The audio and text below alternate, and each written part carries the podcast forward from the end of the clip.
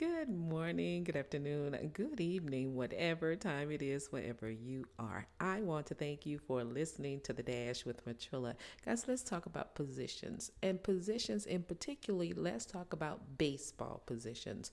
So there is a position called a shortstop, and the shortstop position is the, the man that is between second base and third base. So that person is positioned right between there.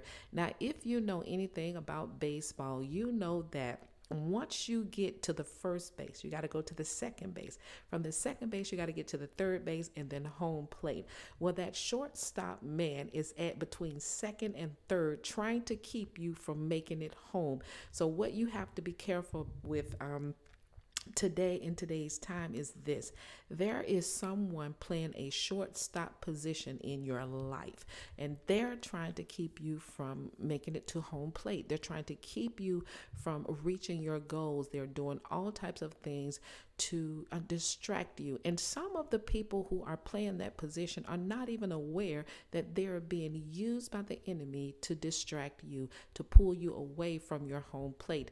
Your life is your home plate. Your um, business is your home plate. Your success, your your salvation, all of those things would be Uh, would represent your home plate.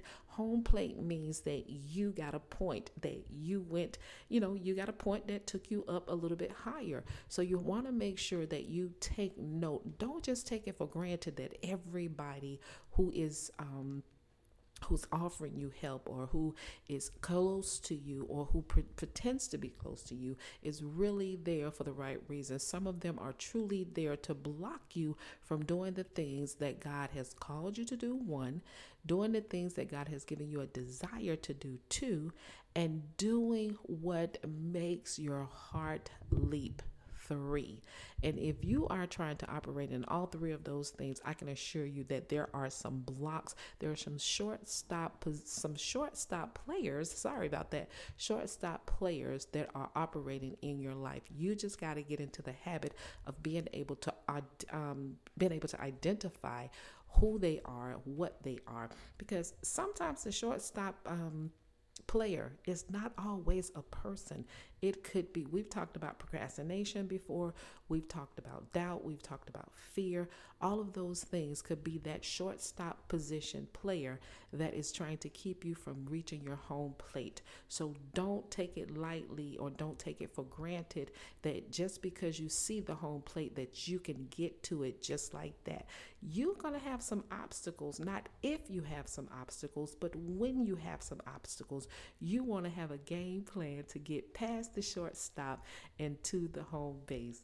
Hey, that's my spiel for today. You guys know what I say. Never give up on your life, never give up on your dreams, and never give up on God. And you better know the victory still belongs to Jesus. That is what makes you victorious. Y'all better have a great day.